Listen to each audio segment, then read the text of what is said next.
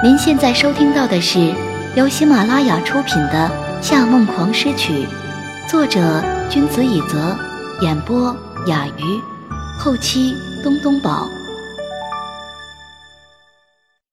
第三乐章，英国北行。他用了大约四五秒去反映这句话的意思，而后冰冷的风像是失去效应一样。完全无法阻止脸颊开始变得发热。那那个不算，明明是游戏。嘴上是这么说，那种热度从皮肤下烧起来的感觉，却一直从身体的各个部分蔓延到耳根子。这到底是怎么一回事？跟夏承思在一起，他总是说错话，心慌意乱，举止反常。脑袋像是充血一般不能思考。他一向最不喜欢的就是低情商的人群和难以控制的事，因此这种感觉让人觉得讨厌又害怕。而他明明给出了回答，他依然只是沉默地看着他，眼中流露着的感情像在等待什么，却又带着无所谓的淡漠。他终于无法这样僵持下去。拿着手里的谱子，转身就走。我先回去了。不是在这里寻找灵感吗？你还什么都没写。他指了指他手中的五线谱，上面的小蝌蚪还是昨天画上的。这里找不到我想要的感觉。夏承思没有开车过来，居然是因为火车宽敞，好放腿这种荒谬的理由。苏格兰的天气很冷，就是在火热的六月，也要穿两件长袖才能保暖。难怪当地人都是皮肤苍白的高大人种，而且越远离都市，人们的口音就越难懂。在湖区游逛的时候，他直接怀疑这里的人讲的根本不是英语，因此到了车站，终于能听懂别人说话，他感到舒缓很多。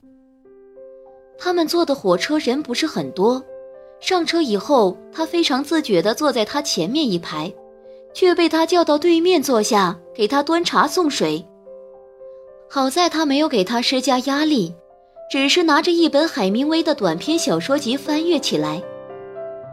他意外地发现，夏承思这样的年轻企业家爱看文学作品，比真正的文艺青年爱看文学还要让人感兴趣。我脸上沾到什么东西了吗？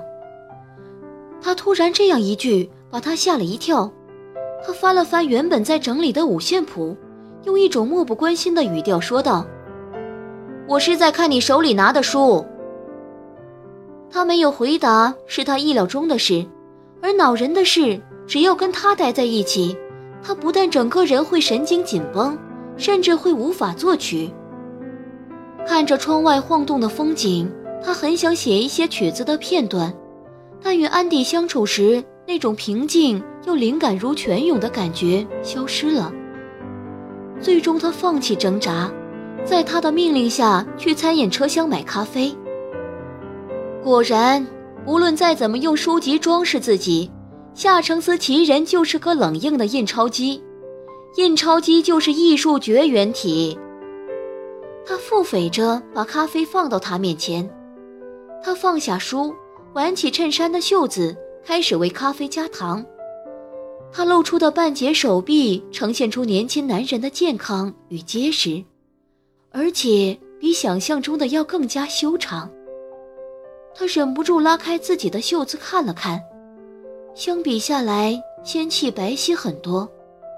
他有一双柔韧度高而纤长的手，让他可以毫不费力地跨十一度奏乐。这算是上天赐给一个小提琴手最好的礼物。但是他的缺陷在于手臂手指过细而力道不足，因此他花了很多时间去练习按压指板，才演奏出了激昂效果的乐曲。在这一点上，他毫不掩饰地给了他赞扬：“你这双手拉小提琴一定很适合。”他搅拌咖啡的动作停了一下，垂眼看了看自己的手。怎么说？有的人手小，有的人力气小，有的人手大，但手指尖粗大，找不准位置。小提琴这种东西是很敏感的，按错一毫米音听上去都有差别。而这些问题你都没有，你的手指长，手大，而且指尖不粗。你平时是不是有做俯卧撑？对。那力量上面也没有问题了。你在天生条件上比我都好，真该去学小提琴。我是夏娜的哥哥，要学早学了。那为什么不学？没兴趣吗？他漫不经心的样子刺痛了他。他这算什么态度？轻视？认为这不是能赚钱的东西？还是他根本就看不上乐器？这个没有灵魂和感情的男人。夸他两句就蹬鼻子上脸，要给他点教训。不过你的手看上去没什么灵活性啊，恐怕连完整的音也拉不出来。刚才的话当我没说好了。他摇摇脑袋，把五线谱叠在一起，放在文件夹中。灵活性这种东西你也能看出来？他居然吃了他的激将法。看向他的眼神里有几分挑衅。当然能，不信你试试。行。他把随身携带的琴盒打开，小心翼翼地拿出提琴递给他，一定要挫挫这个骄傲男人的自尊心。他这么想着，堆着不怀好意的笑，在他身边坐下，像教小孩子一样，把琴放在他的肩上。奇特的是，他就这么妥妥当当的把提琴夹住了，而且放得很平稳。大概是有胸肌的缘故吧。他低头看了看他的胸膛，但很快又不自然地把头抬起来。他也曾经这样教过小曲，不过那时候小曲还是少年，身材瘦削，腮托调整了半天才放上去，而且小曲是学钢琴的。小提琴和钢琴最大的冲突就是，不管在什么情况下，前者都要有保留指，后者如不是特殊要求，按键后的手指必须高高的抬起来。所以每次只要一按第二个音，他的手指就会像弹钢琴一样优雅的抬起。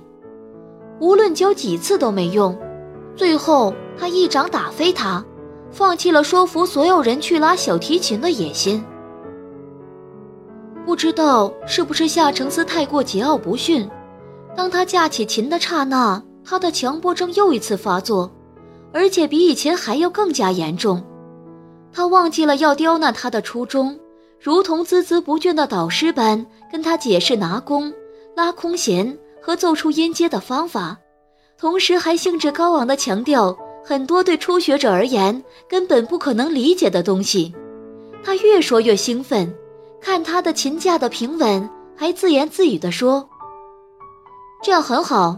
如果你没夹住，切换把位的时候，琴就会跟着晃。”他抓住他的手，往高音部分挪了一些，说：“这就是切换把位，二把位是这里，三把位是这里，四把位是这里。”整个过程中，他一直在滔滔不绝，却未曾留意到，从他握住他手那一刻开始。他轻轻瞥了他的手一眼，目光就再也没从他脸上挪开过。你根本没有听我在说什么，对吧？发现他注意力不集中，他甚至忘记了他的身份，尴尬又不悦起来。假装注意力不集中，并不能掩饰你根本学不会的事实，是吗？所以你不要总觉得自己什么都是最优秀的。你也有不会的东西。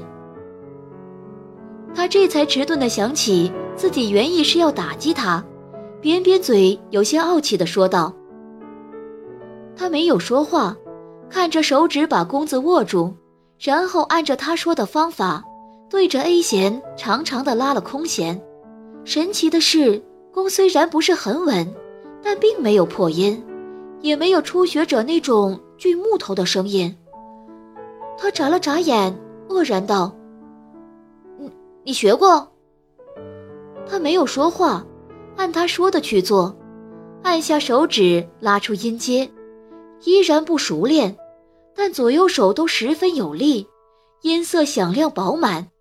到他开始试着拉二把位，他终于点点头，肯定地说：“哦，对啊，你是夏娜的哥哥，他多少应该教过你一些。”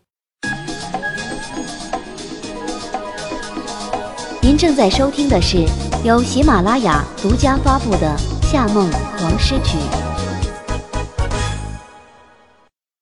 没学过，这是我第一次拉琴。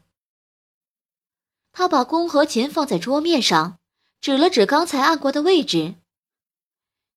你刚才说了那么半天，不都全告诉我了吗？这里是一把位，这里是二把位，右手五指要全部弯着，琴弓不能歪。要和琴弦成十字交错状。骗人！你肯定有偷偷学过。他不想再解释，重新拿起看到一半的书继续阅读。他凝视他的脸半晌，发现他好像真的没有在骗自己。忽然用力击掌。夏先生，你是天才！他疑惑的抬头看着他。第一次拉琴的人一下子就会这么多，你真的很聪明啊！他完全不吃他这套，没兴趣。我以为你很喜欢音乐，喜欢看电影就一定要去当导演或演员吗？可是你天生条件这么好，脑袋还这么聪明，不学真的很可惜。然后呢？我敢保证，你就算是现在开始学，也会很厉害的。从他们认识开始，他从来没有用这样的语气对他说过话。他只想说服这个男人，就像一个小女孩喜欢玩芭比娃娃，就要强迫邻居小男孩拿 King 和她过家家一样。他大概不知道自己对他露出的眼神充满了期望。也没留意到对方睥睨的眼神中的另一种情绪，而且我跟你说说小提琴的好处。嗯，吃饭以后你想锻炼身体不长小肚子，肯定不能坐下。散步无聊，运动太激烈又对胃不好。这时候该怎么办？然后呢？这时火车刚好在一个站放慢行驶速度。这是一个偏僻的小镇。站台上的人寥寥无几，窗外的噪音小了很多。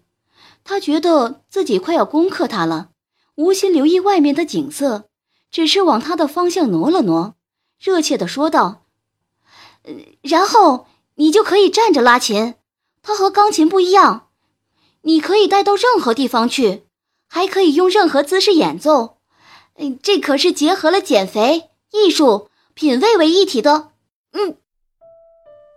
话没说完，一片阴影压下来，嘴唇被什么东西堵住了，心跳在这一秒完全停止了跳动，车窗外也变得更加寂静无声。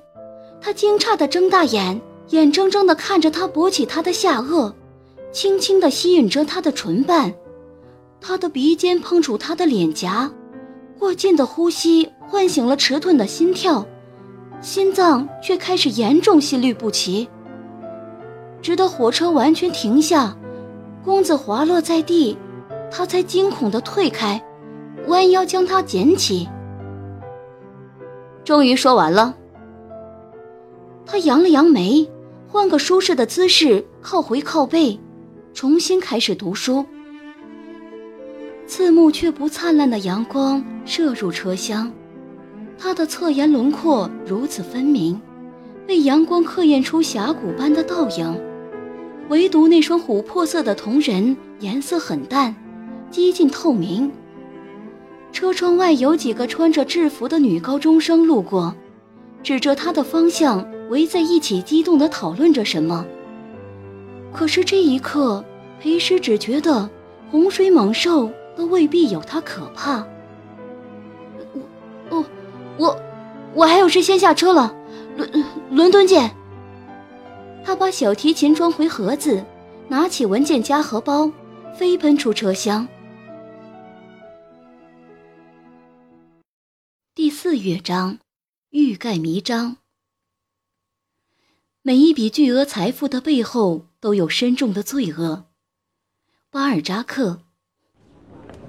列车在帕丁顿站台停下，这是伦敦市最大的一座站台，庞大犹如巨兽的巢穴，但因为坐落于市中心，又直达希斯罗机场，所以永远没有空旷的时候。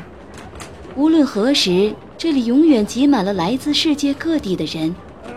有理着新潮发型的英国商业精英，身穿笔直的西装，随身携带笔记本电脑，对蓝牙耳机说着带英腔的德语；有戴着头巾、额心带红点的印度胖女人，牵着两个孩子的手，孩子肤色是深咖啡色，大眼长睫毛，可爱的四下探望，就像刚出世的幼猫。有低头听音乐、穿着休闲装的黑人男子，他们的牛仔裤往往外露出半截白色内裤。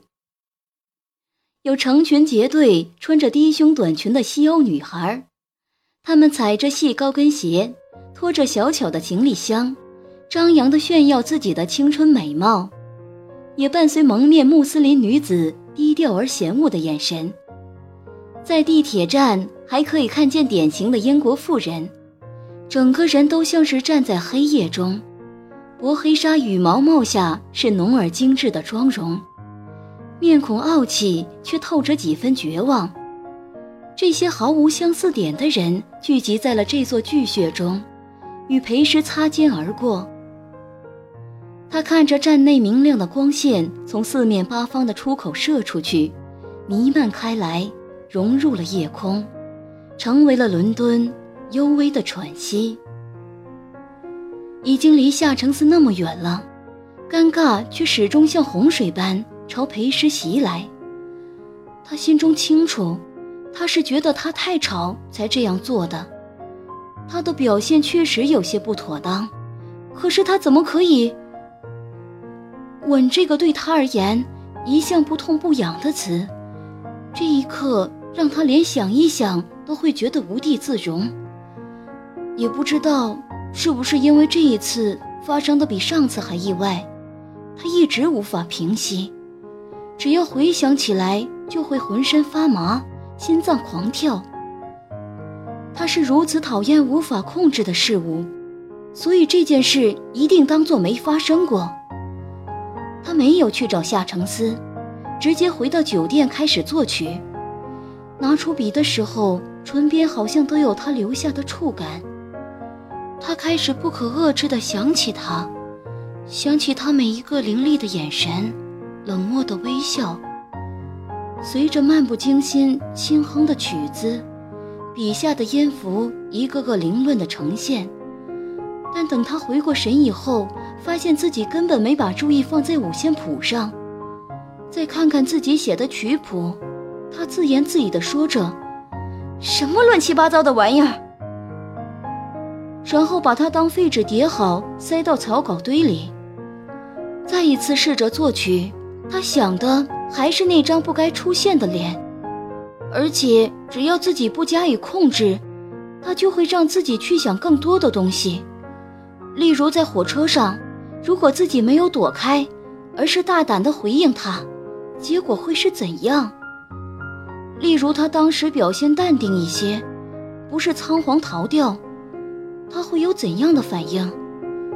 例如，他真正开怀笑起来是怎样，温柔起来是怎样，难过起来会是怎样？